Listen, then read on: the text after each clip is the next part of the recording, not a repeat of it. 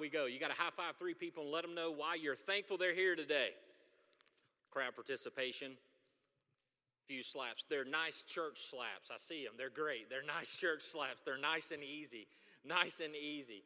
Hey, haven't we all been there where we've asked that question, where we say, I want to believe, but?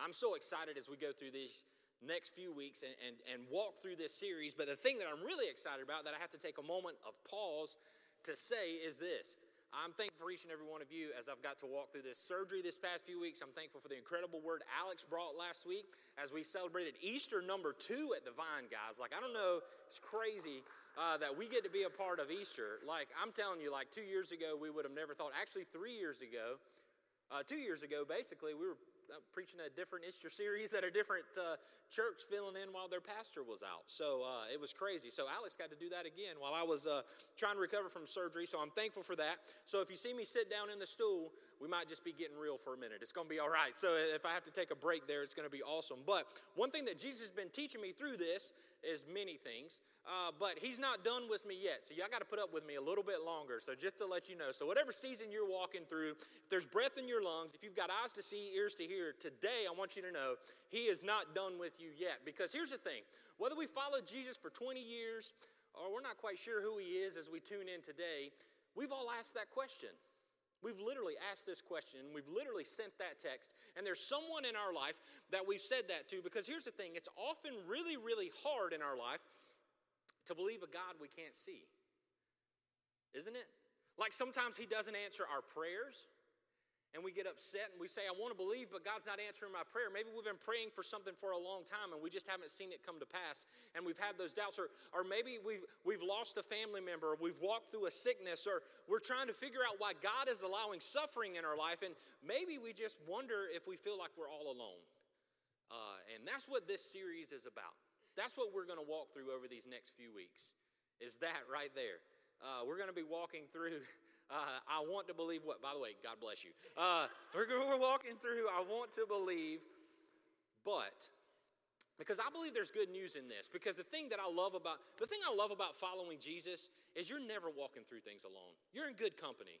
So if you've ever felt guilty or shameful that you've asked this and you say, I can't go to church today because I don't believe, I want to tell you we've all been there. So you're in good company. Whether you're watching online in the middle of the week or you're hanging out with us in the house today, I want you to know you're in great company uh, as we get to do that. So today, if I could title this talk, if I could title this dialogue, if I could title this this time we get to spend together anything, I will be talking about this thing called I Want to Believe But, and it's going to be titled Stand Out.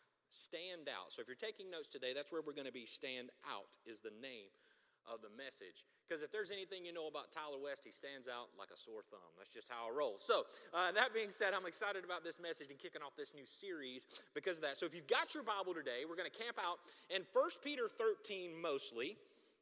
And then we're going to camp out in Acts 2 for just a minute. But here's the thing if you want a free Bible, we have them in the garden.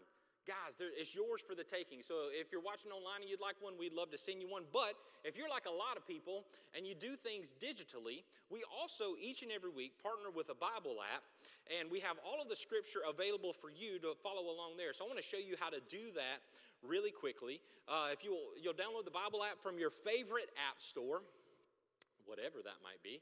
Go ahead and click on it. Click on the More tab. Uh, and once you do that, you're going to be able to click on Events. Once you click on Events, you're going to see the Vine TV worship experience. Today, you're going to see I Want to Believe But stand out. Uh, and you're going to see the scripture that follow along with, but more importantly, you're going to find a place to connect with us throughout the week. Like we talked about, we live a life of connection. David was talking about that earlier. We live a life of connection here at the Vine. We believe connected together is where we can see life change happen best because we're in Christian community here. So there's ways that you can reach out to us if we can serve you or specifically pray for you in any way, and also just a place where you can take notes. So we're going to dive into this thing called Stand Out. So, how many people, I'm going to date myself, not literally, but say how old I am. Uh, I'm going to date myself in this one. How many of us remember that magazine Fingerhut? Did anybody remember getting that in the mail? Didn't they have some wonky stuff in there? For some reason, I always equate Fingerhut with garden gnomes. I don't know why, but I think of garden gnomes. Like they had pages and pages of garden gnomes. And so I was like, man, I got to talk about that today. But maybe you're not in the Fingerhut game. Maybe that's the finger. I don't even know if they have a website. Don't type that in. That's probably not a good thing. But Fingerhut, if you're not in the Fingerhut magazine, maybe you've watched Shark Tank. How many folks have ever watched the show Shark Tank?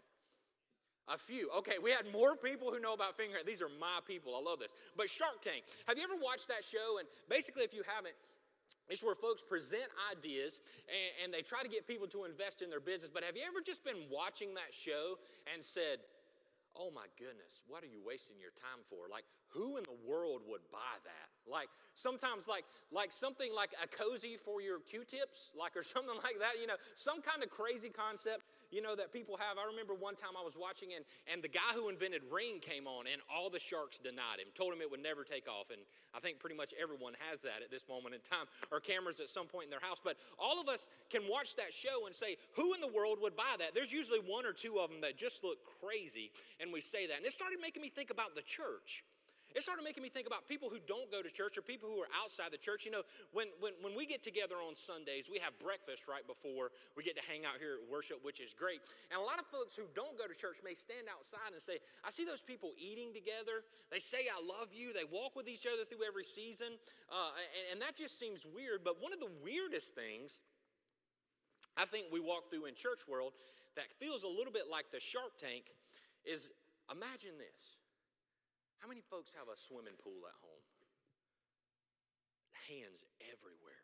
Uh, a swimming pool at home. Imagine you open your swimming pool every spring. You have a live team, a live band behind you. They're singing, there's a crowd, there's clapping, and you are WWE style choke slamming people in it. And people are losing their mind, dry clothes and all, hugging people who are wet in their clothes, going nuts. And it just looks like something crazy is happening, right? Well, I want you to take a step outside of the church for a minute, and I want you to know that's how folks outside the church feel about baptism. They would ask that question like, who does that? Who gets in a pool with their clothes on and lets somebody just drop them down after they say Jesus Christ? And everybody's cheering and applauding and going nuts. Like, why would you not just take a shower? Like, what in the world is, why would you put yourself through that torture? And so when I was thinking about this message and I, God was preparing me for that, I thought about, man, sometimes folks think the church is like Shark Tank and step outside and look in and say, why do they stand out like that? Like, who does this thing called baptism? How weird is it? Not only is baptism weird, if you've been at church, you can't even, we can't even agree on how to do it. Like, no matter where you've been at church, a lot of times uh, you've heard different types of baptism. Maybe you've heard of this thing called affusion. affusion is the name of it. Okay, affusion is literally where you pour water over someone's head. I don't know if you've been a part of that, but someone gets, gets the water, they, they fill the, the water in the basin and, the, and they pour it over their head. Or maybe you've heard of this thing uh, called aspersion. Aspersion, that's where someone is sprinkled instead of being baptized. So, a lot of folks, I'm seeing some head nods, so they know about that. So, you've heard of affusion or maybe just pour over is what it's been called. Aspersion is another way where somebody sprinkles it over you. Or you've heard of and seen what we believe in here at the Vine is immersion. Those are some big words, right? Some big S I O N words. Immersion, where you're fully brought under the water and brought back up. And so, what we believe in is immersion here, and a lot of us could equate it with that guy called John the Baptist, right? Like we've heard of him, right? Like that's where we have that. So, a lot of times when we go there, quick mic change. All right, there we go. Quick mic change. There we go. You like that? I saw that. That was that woke everyone up. I'm standing out with that. So immersion. And so when I think of someone outside the church, they see we can't agree on baptism. They see we can't agree on it, and they say, "Man, they're into WrestleMania or something because they choke slam everybody and they go under the water." So who in the world does that? So the thing that I want to help you with today is I want to unpack this thing called baptism.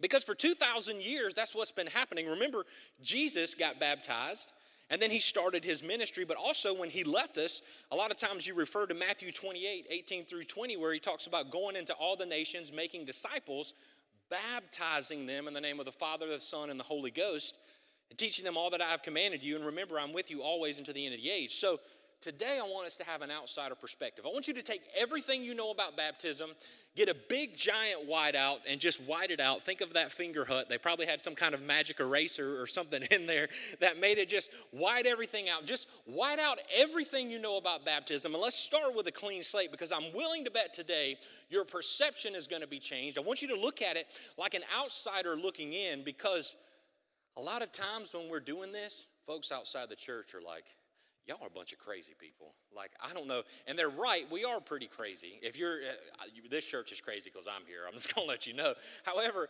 outside looking in, you would see that the church stands out and you would wonder whether you want to be a part of it or not.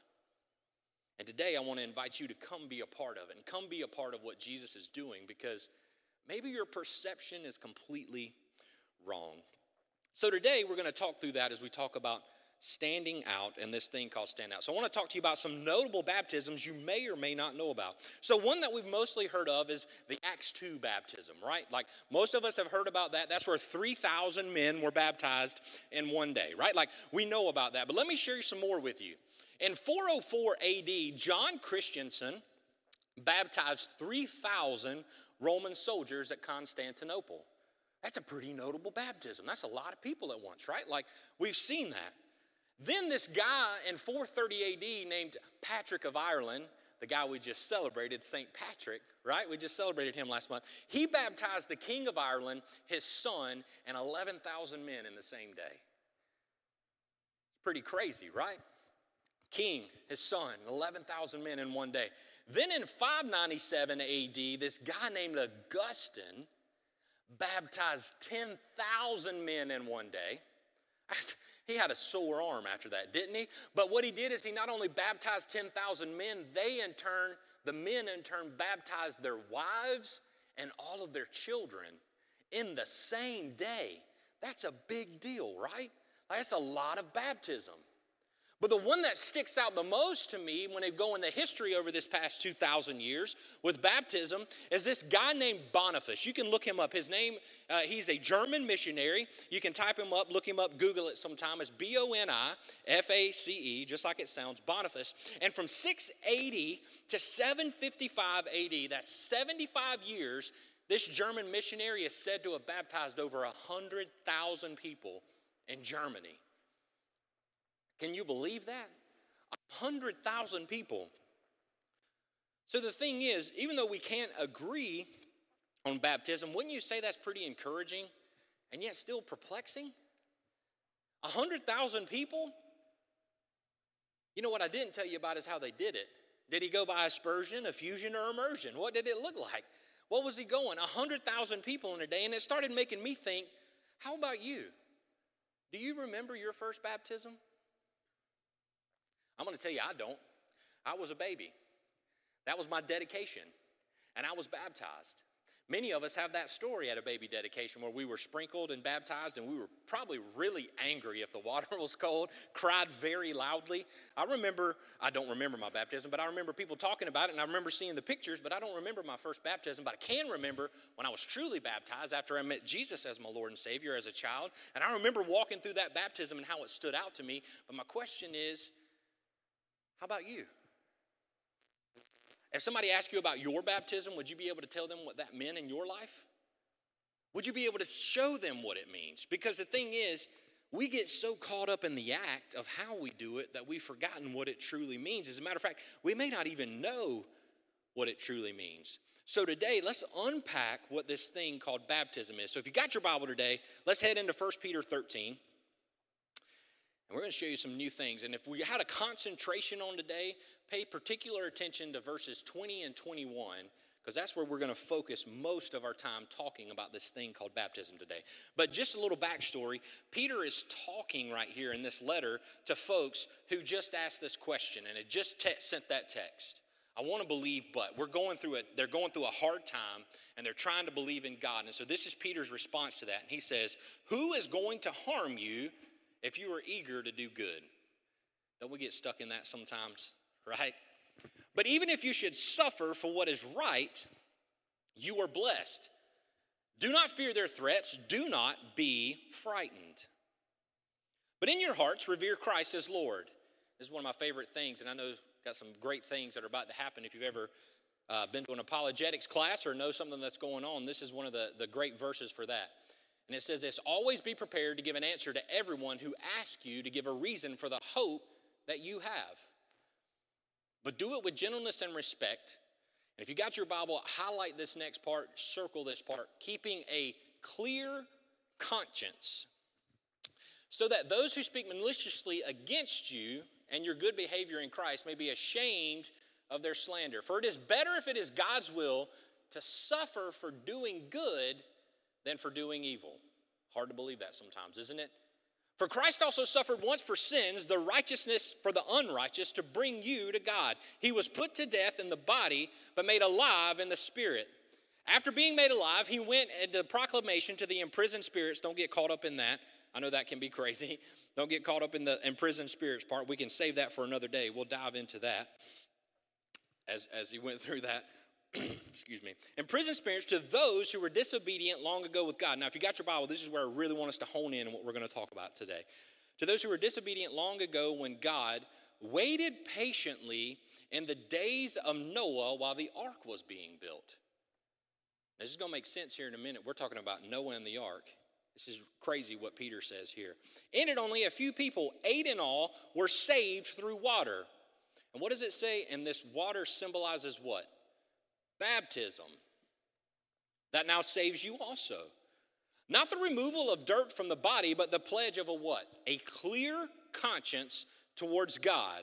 It saves you by the resurrection of Jesus Christ, who has gone into heaven and is at God's right hand with angels, authorities, and powers in submission to him.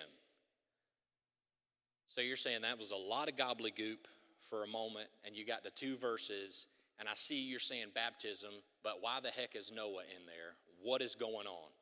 Well, that's what I want to unpack today is this thing called baptism. And I want to share with you three things about baptism that Peter is trying to tell us and that we can see in God's word. And it may give you a clearer picture of what your baptism meant because I'm willing to bet some of us today Maybe we're baptized in our past and we don't know why. Maybe some of us today have, have been saved by the grace of God and have given our life to Jesus, but we haven't been baptized yet, and we need to figure out what that looks like for each of us. Or maybe some of us just got baptized because somebody told us we had to and never really understood it. Well, today I want to set you free from that, and I want you to be able to know why you should be baptized. So, number one, if you're taking notes, it's going to be a little bit of a teaching day, so hang in here with me. Number one, if you're taking notes, baptism relates to the past. Baptism relates to the past. You see, what, what Peter said here is if you remember, it says the flood of Noah, only eight were saved. Anybody remember that, that story about the ark where Noah and the ark was built? And what happened is God created the earth, and the, the people of the earth grew wicked, and God said, I'm going to destroy it all because I can't find a righteous man on earth. And all of a sudden, he saw Noah and his family, and he tells Noah to pack up seven of every clean a lot of times, if you got Bible trivia, you're welcome, or you're watching Jeopardy, seven of every clean. A lot of times you aren't taught that. Seven of every clean, two of every unclean animal he throws on the ark, and they go, and Noah's on the arky, arky. Anyway, we'll get that day, right? Like you got to go, you know that's VBS. If you know, you know. So uh, Noah has this flood, and this flood happens on earth, which, by the way, every major religion in the world talks about a flood in past times. I don't know if you know that or not, but every major religion describes that flood and has someone who survives it. So if you think you're not related to somebody, hmm, hate to tell you. Only eight were saved. so I'm just trying to tell you, we all related by God's grace. Um, and what happens in this flood is God floods the entire earth. For 40 days and 40 nights, it rains, similar to what's happening here in South Carolina, it seems. And the ark goes, and God lets the ark land, and then they go repopulate the earth. But God saves Noah from certain destruction. And what I want to tell you about baptism is your baptism relates to the past. That's what Peter's trying to tell you is it points back to something. It relates back to your past in some way shape or form. See, what happened is when Noah got on that ark, he left his old life and stepped into his new life. That ark was his salvation. That ark was the thing that saved him from the wickedness and flood of the earth. And that's kind of where we can be. And, and where when we have a relationship with Jesus, that's exactly what happens is, if you ever remember in the temple, uh, what happened is when Jesus died, the veil was torn from top to bottom and gave us gave us access to the presence of God, which was found in the ark of the covenant and the ark. So when we step into the presence of God through Jesus, we now all of a sudden leave our old life, step into our new life, and we're saved from the waters and death of sin and shame. That's exactly what happens. Our baptism points back to our old life, and that's what Peter is trying to tell us here because this is literally what salvation is. When when we give our life to Jesus, I'm about to explain this here in a moment, we are baptized. I know that sounds weird, doesn't it? You're thinking right now, maybe in your head, I'm baptized, so that means I need to either be fully immersed, somebody's got to sprinkle me, or they got to pour something over my head. But here's the second thing I want to show you about baptism. You see, baptism echoes a principle. Baptism echoes a principle. Because when I say baptism, I guarantee you, like I said, I told you to wipe the slate clean today, but even now it's hard to fight what you've been taught and what you've been shown is right now you probably had something religious happen right now, right? Like you thought of some religious, maybe it was your baptism, maybe it was a family member getting baptized. Something came in your mind about baptism, but let me tell you a little bit about this word called baptism. The Greek word for baptism is baptizo. Doesn't that sound great? Baptizo. Let me tell you what that means because this is what the translation is here in Greek. Baptizo means to immerse, to plunge, or to cleanse by dipping. Let me tell you what baptizo means. I know some folks right now went to go see this brand new movie, the blockbuster of the summer. You probably saw it in IMAX. I, I haven't seen it, don't worry. Uh, you probably saw it in an IMAX or a 3D theater. And what ended up happening is you are immersed in the movie by the sound, you're immersed by everything going on. You're literally baptizo in that experience. That's what baptism means baptizo, you're immersed. So, in other words, when you go to the theater, you want to be really cool. I'm sure the popcorn is baptizo by the butter and whatever else you put in there. Like you're immersed in an experience. And the Greek word baptizo comes over here, and you may be saying, So, how in the world did this creep over from the secular to the religious? Because I'm still not understanding. So, immersed, does that mean that I have to be baptized by immersion, aspersion, or affusion? Like, what are you trying to tell me? No, no, no. I'm telling you, when you literally give your life to Jesus, you are baptized. You were immersed in Him. We're going to unpack that. So here's what happened to the Jews that you may not know. Back in the time that Jesus was walking the earth, there were three things that had to happen for a Gentile to be converted to Judaism. That's me and you. We're not Jew, we're not part of the 12 tribes of Israel. Uh, we, we, we would be considered Gentiles. So, three things had to happen. Number one, you had to sit under the instruction of a scholar. Okay, we can check that off. So there was probably a priest or a scholar. You had someone who taught you something, and obviously it couldn't fall on deaf ears. Most of the time, that was someone who had the first five books of the Bible memorized, uh, and they were able to tell you about all these laws that you had to follow. The second thing is if you were a Jewish man, you had to be circumcised. More on that later. you had to be circumcised if you were a Jewish man. Number three, you had to be baptized. Say, time out. I haven't heard of baptism in the Old Testament. Well, see, to be converted, what ended up happening for a Jew to be a Gentile is he had to be ceremonially clean. And what would end up happening is you would be able to memorize the Torah, you would be circumcised to make a covenant with God, and you would be baptized, which means you washed away your pagan life, came up out of the water into new life, and that represented your new covenant with God. So, this thing called baptism, we've probably only equated most of the time in church with a New Testament principle, right? We don't think that it's something old. As a matter of fact, how this would happen is outside the temple gates. If you remember in the New Testament, we could see Peter and John were baptizing people outside of the temple courts, and we probably thought that that happened by the Christians, that they were out there with, a, with their axes and their shovels digging these, these troughs of water. But believe it or not, that was a Jewish principle that happened. The men to enter the temple court, once again, had to be ceremonially clean. So once they went from being a Gentile to a Jew, or a Jew that that was representing the new covenant of God, they could not walk into the temple courts ceremonially unclean, which means maybe they touched a leper. Maybe, maybe they, they touched an animal or ate an animal they weren't supposed to. They couldn't enter the temple dirty. They had to be symbolized as righteousness, they had to be clean. So, what would happen is the Jewish men, before they would enter into the temple courts, would go into these pools of water with steps in them, completely immerse themselves, pop up out of the water, and then be able to go into the temple. Isn't that crazy? They immersed themselves in God's presence again. They had to be clean. And so, for us, growing up in the church, when I was getting ready and studying for this, I had never really had this explained to me that even in Jewish principle, there was baptism. See, Paul even talks about this if you ever want to go back and look at it in 1 Corinthians 2:10, he points it out. He says that Israel was baptized or immersed in Moses as God led them cloud by day, fire by night. They were immersed in his leadership. They were following him completely. They had given everything they had to go there. When we look at the cross, the crucifixion, literally Jesus is immersed in our sin and shame to set us free with salvation. And once again, like I said, salvation itself is a baptism because we are confessing leaving our old life behind and stepping into our new life and being immersed with Christ. That's why we say we'll follow you the rest of our life step by step. Which leads us to what we probably know, and this cool guy named John the Baptist, Jesus' cousin. Like most of us have heard about him, right? Like when we think of baptism, he is like the guy we point to. We know that, that he was a, an outdoorsman for sure, ate locusts, had a weird thing, prepared the way for Jesus to come. And so when we, we look at John the Baptist and we look at this thing called baptism, what happened was, I told you, you know, when you be converted from being a Gentile to a Jew, you had to be washed in the river first, in a river itself, okay? So you couldn't be dipped in that pool outside of the temple to convert first. You had to go to a river. Do you know why you had to go to a river?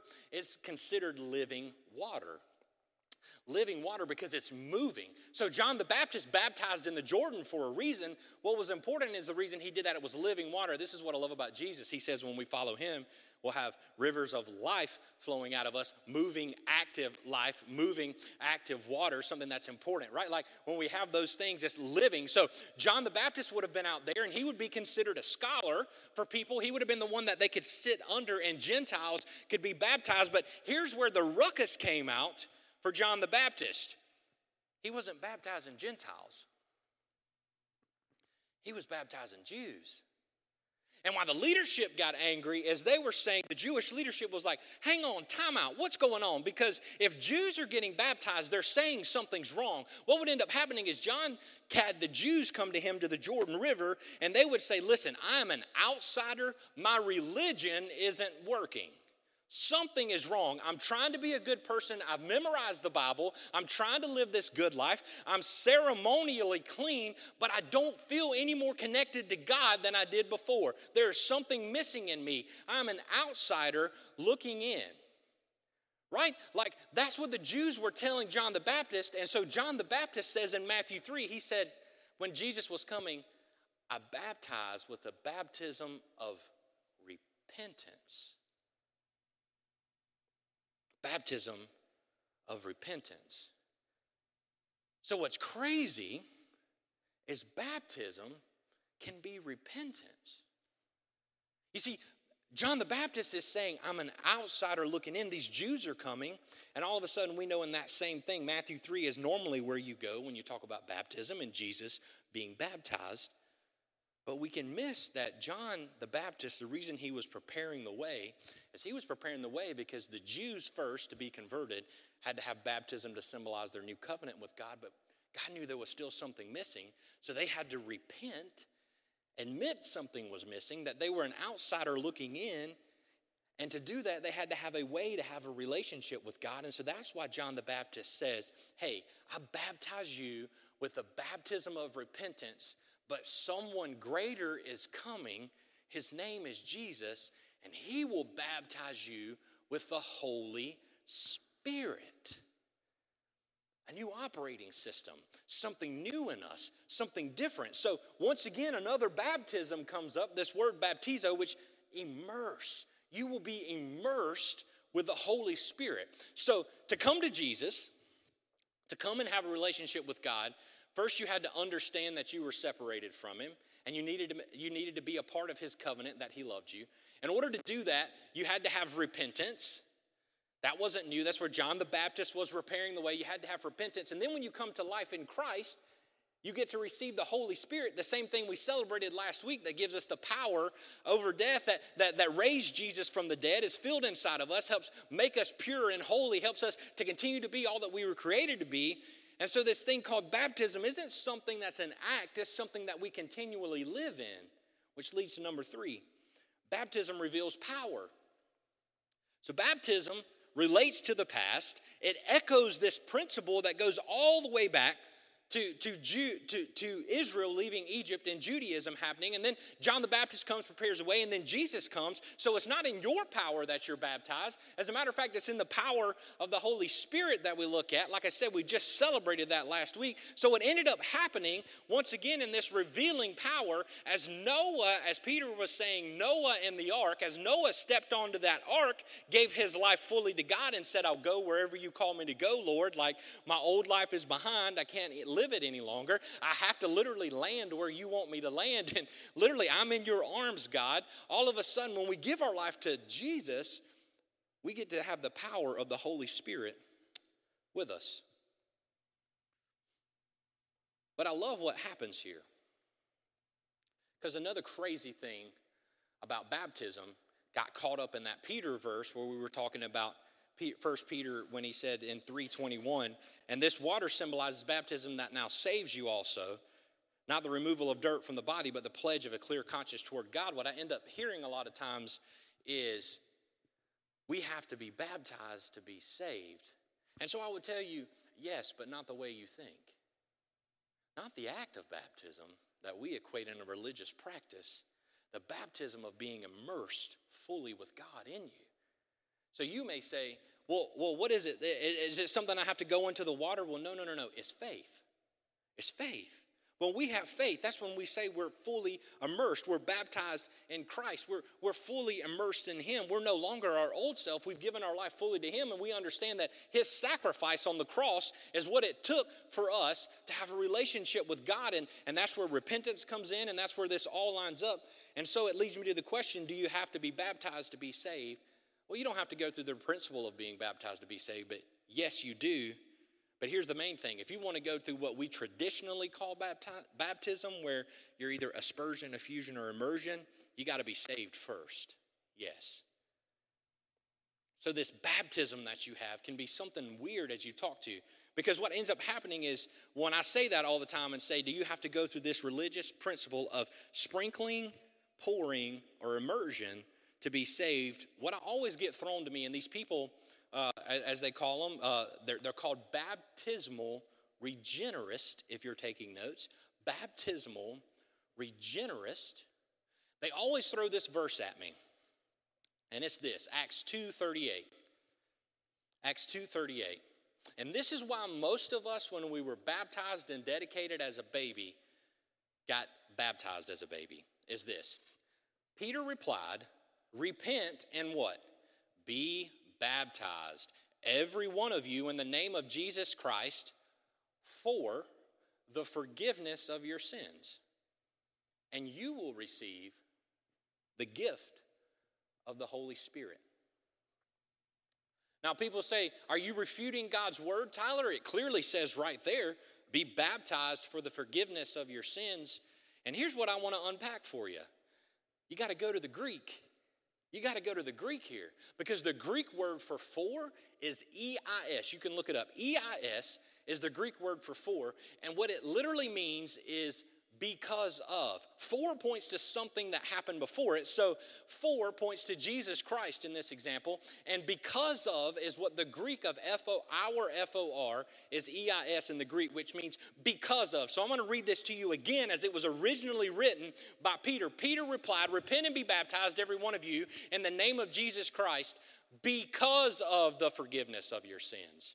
Not in order to receive, is what we believe for to be. The Greek word is because of the forgiveness of your sins. And once you have that, then you can receive the Holy Spirit. So, so many times in my life, I've, I've heard that, and I've heard, well, you got to be baptized to be saved. Well, that's once again some misnomer we have when folks outside the church look at us and say, those folks are crazy, outside of just listening to, to anything we do. Because here's what I always push back on this before I even knew the Greek for this. Can you be baptized in every circumstance? For instance, a few weeks ago we did Seven Cries from the Cross and we talked about favor. Remember, there were two criminals on the right and left, and one said, Remember me? And Jesus said, Surely today you will be with me in paradise. If you had to be baptized to be saved and it wasn't about faith, Jesus would have said, Man, you're all out of luck. Can you not see I'm getting murdered on a cross here? Do you see a baptismal pool that I can fully immerse you, sprinkle you, or pour water over your head to get you saved? You can't be saved. You're out of luck. You're out of time. No longer can you be saved. He would have said that. That's not what he said. He says, Surely today you will be with me in paradise. Why?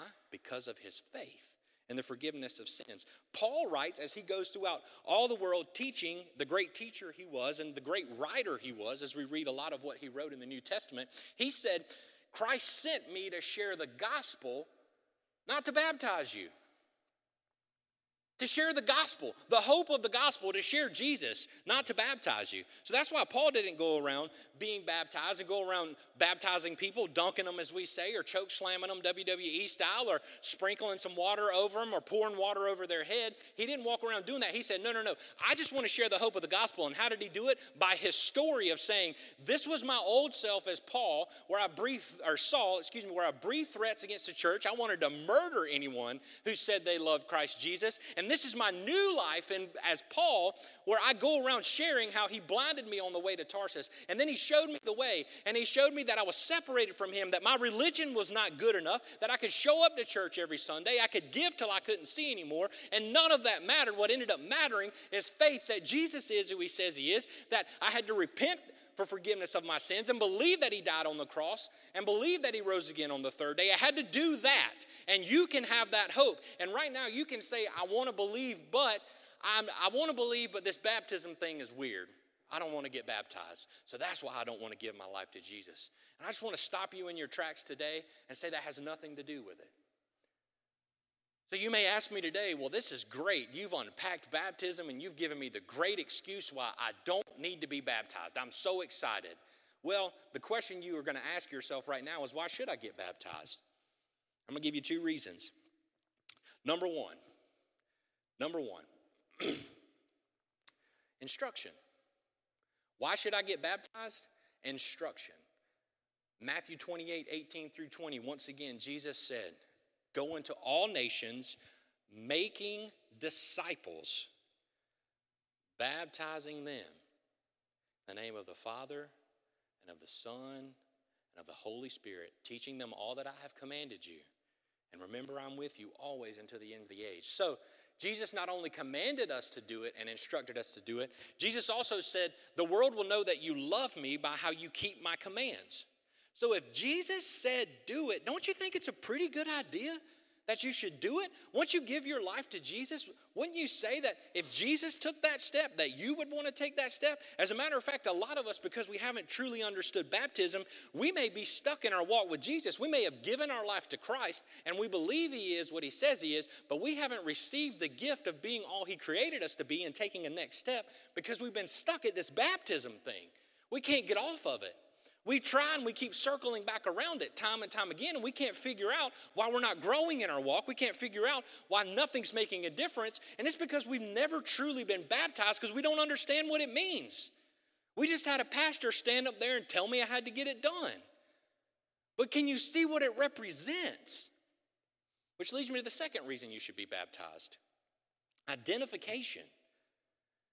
Jesus instructed us and commanded us to be baptized if we want to follow him and, and love him and show the world him. But number two, our identification. When we are baptized, we are literally identifying with Christ's burial and resurrect his death, burial, and resurrection. When you when you hear this and it's ever been explained to you, the reason we do full immersion baptism is we say when you go under the water, that represents Christ's death and burial, your old life and when you come out of the water, it represents his resurrection, your new life in him. That's why at the end of it, you always say, I, I baptize you, my brother or sister, in the name of Jesus Christ, buried in likeness of his death, risen in likeness of his resurrection to what?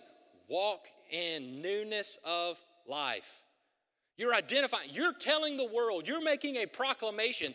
This inward change in me, I'm not afraid to put a Jesus jersey on. I'm not perfect. I don't have everything right, but everything I do in my life will point to Him because I'm immersed by Him. When I mess up, it will point to Him. When I do right, it will point to Him. Everything that I do because I'm immersed in Christ will point to Him. So you're making it personal. I remember the first time I baptized as a pastor. Uh, I was on staff at a church and we were in this really cold swimming pool for real. And there was an elementary school child. Uh, I got to, to lead him to Jesus at a class, and, and he knew baptism was his next step. And I'm telling you, the water was literally 50 degrees. I mean, if it was freezing. So you imagine this fourth grader that I'm getting to baptize, and I literally, I remember holding him, and I'm like, all right, you ready? We're going to do this. We're excited. And his whole body is shaking like this. Like, this is what the baptism looked like. His photos, you see his teeth chattering.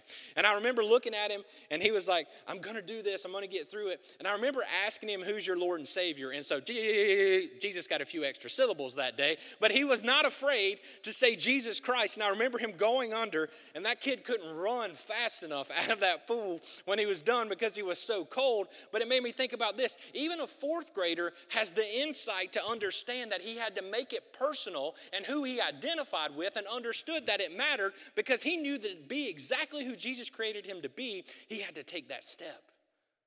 So if you've never been baptized or truly understood what it means, I would ask you to take that step.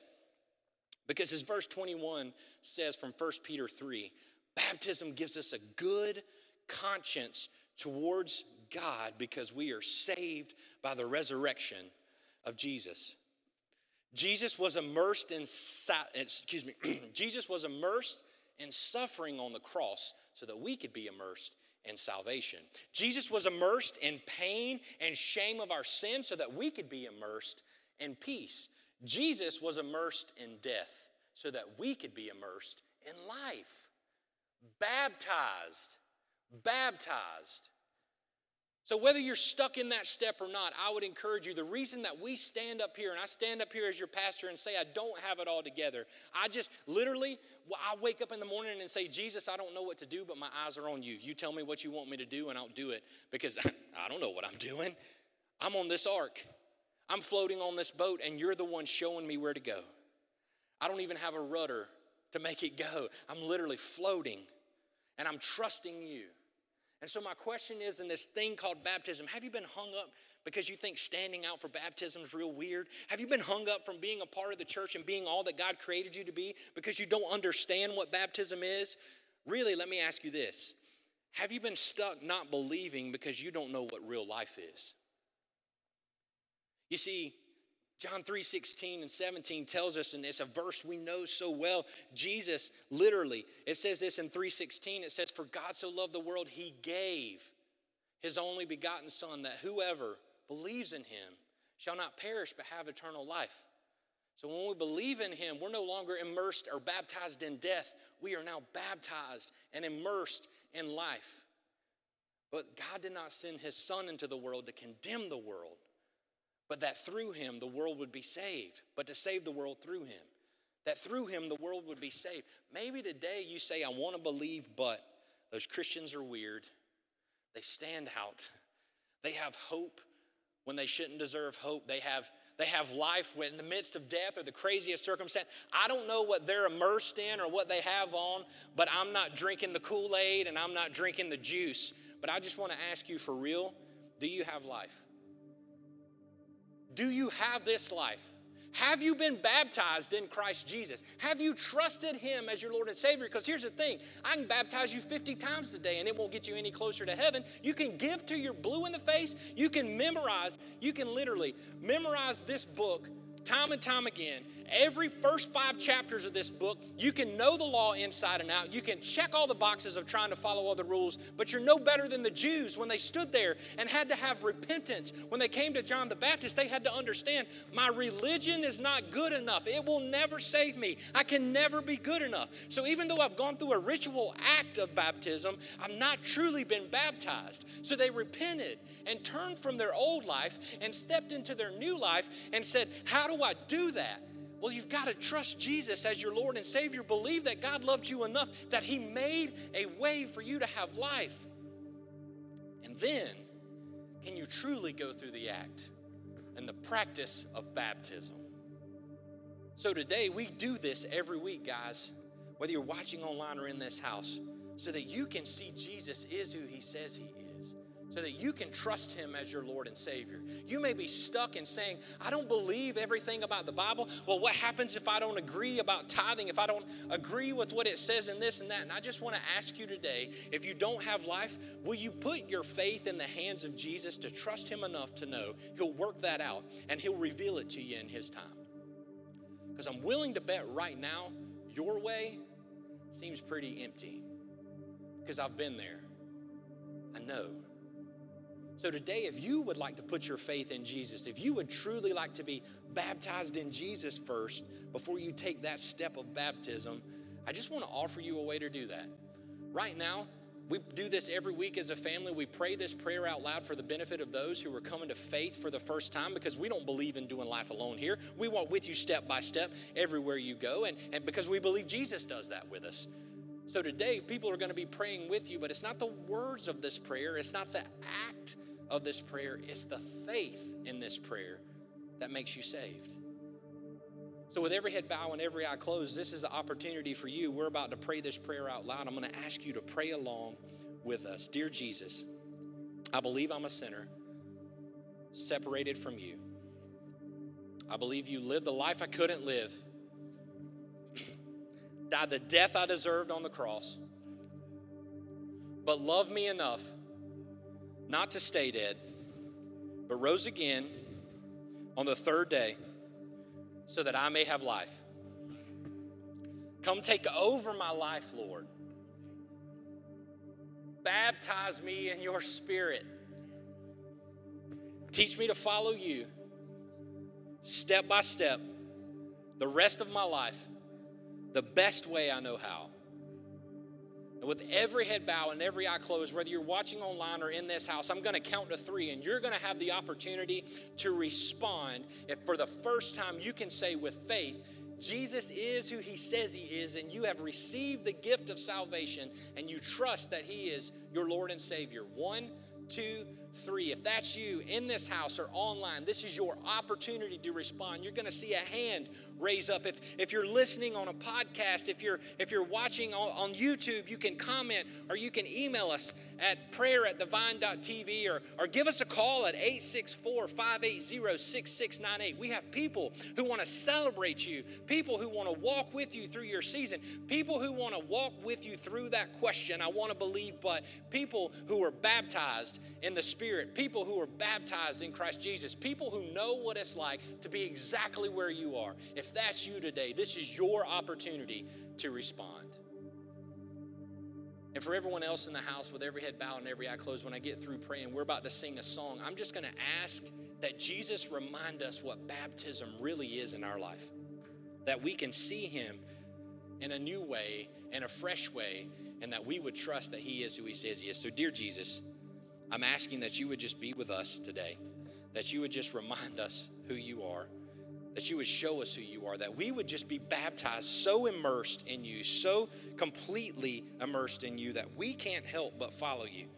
That we can't help but see you in a new way. That, that Jesus, we're not afraid to stand up and say, Jesus, I'm all yours. And when the world comes at us this week and the waters seem like they're flooding us and, the, and we see it seems like the world around us is drowning. Jesus remind us that we get to be on the ark. We get to be a part of salvation because of you. And all we have to do is point others to you because you are the lifeline. When the folks are in the water our loved ones are in the water and they're overwhelmed by everything in their life and they're saying i want to believe god but jesus help us point them to you because we're so consumed by you. We're so immersed in you. We're so baptized by you. Jesus, give us eyes to see you in a new way right now. As we worship in this moment, remind us what it was like to be in those flood waters and remind us what it was like to be saved by you. We love you, Lord. It's in your name we pray. Amen. Please.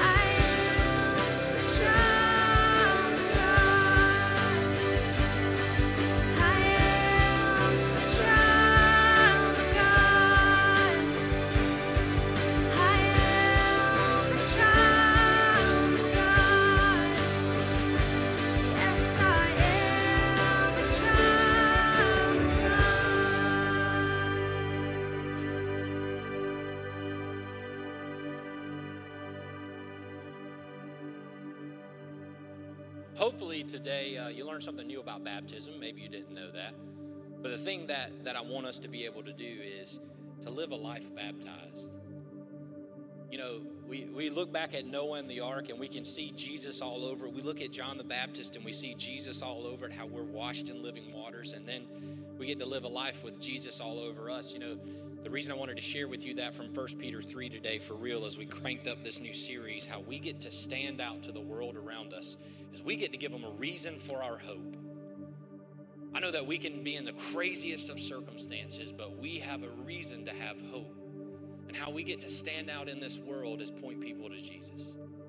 And no matter who we come in contact with today, I guarantee you, somewhere in their life, they're saying, I want to believe, but and Jesus has placed them in your path to show Him to them so that you can point them to Him, so that you can say, hey, this is a reason for my hope. I've had some crazy stuff happen in my life. I've had some crazy stuff happen uh, that to me too. And, and I may not know exactly what you're going through, but I know how you feel. I know what it feels like to be drowning. I know what it feels like to be hopeless. I know what it feels like to be in need of salvation. And you can point them to Him and you just let Him take over. And I promise you, you'll be a part of a conversation you would have never thought could ever happen. So, as we get ready to lock, lock it up and pray today, that's exactly what I'm going to pray over us this week is that we stand out and being able to give a hope, the reason for our hope, but also that we just be baptized. So, with uh, as we get, you see people locking up hands and high fives and arms and all that good stuff as we get ready to pray. That's exactly what I'm going to pray over us today. So, dear Jesus, thank you for this time together. Thank you for allowing us just to be fully immersed by you. We're no longer defined by our sin. We're no longer defined by our past. We're no longer defined by the flood. We're defined by our salvation, and that is you. So, Jesus, as we go out into this world, and we even address the areas of our life where we say, I want to believe, but Jesus, let us point to you in everything that we do. Let us stand out and not be afraid of it because when we're immersed by you, we can't help but stand out. So, Jesus, I pray that as we go out throughout this week, that folks would see our baptism by you. That folks would just, when we walk in a room, Jesus, they would just see you. When, when, when, we're in the midst of a crazy circumstance, that others would just see you. And Jesus, I pray that you would just ignite in us the boldness to follow you wherever you call us to go.